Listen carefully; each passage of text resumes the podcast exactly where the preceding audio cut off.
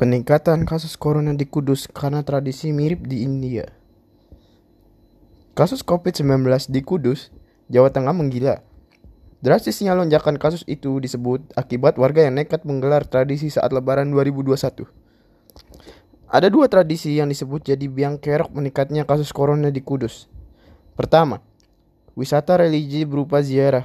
Kedua, tradisi kupatan yang biasa digelar tujuh hari pasca lebaran.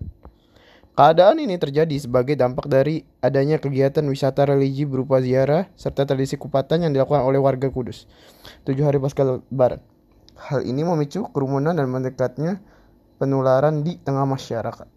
Hal ini diperparah dengan banyaknya tenaga kesehatan di sana yang saat ini telah menderita COVID-19 yaitu sebanyak 189 orang dan rumah sakit yang belum menerapkan secara tegas dan disiplin zonasi merah, kuning, dan hijau trias pasien COVID-19 dan COVID non-COVID-19 serta keluarga pasien.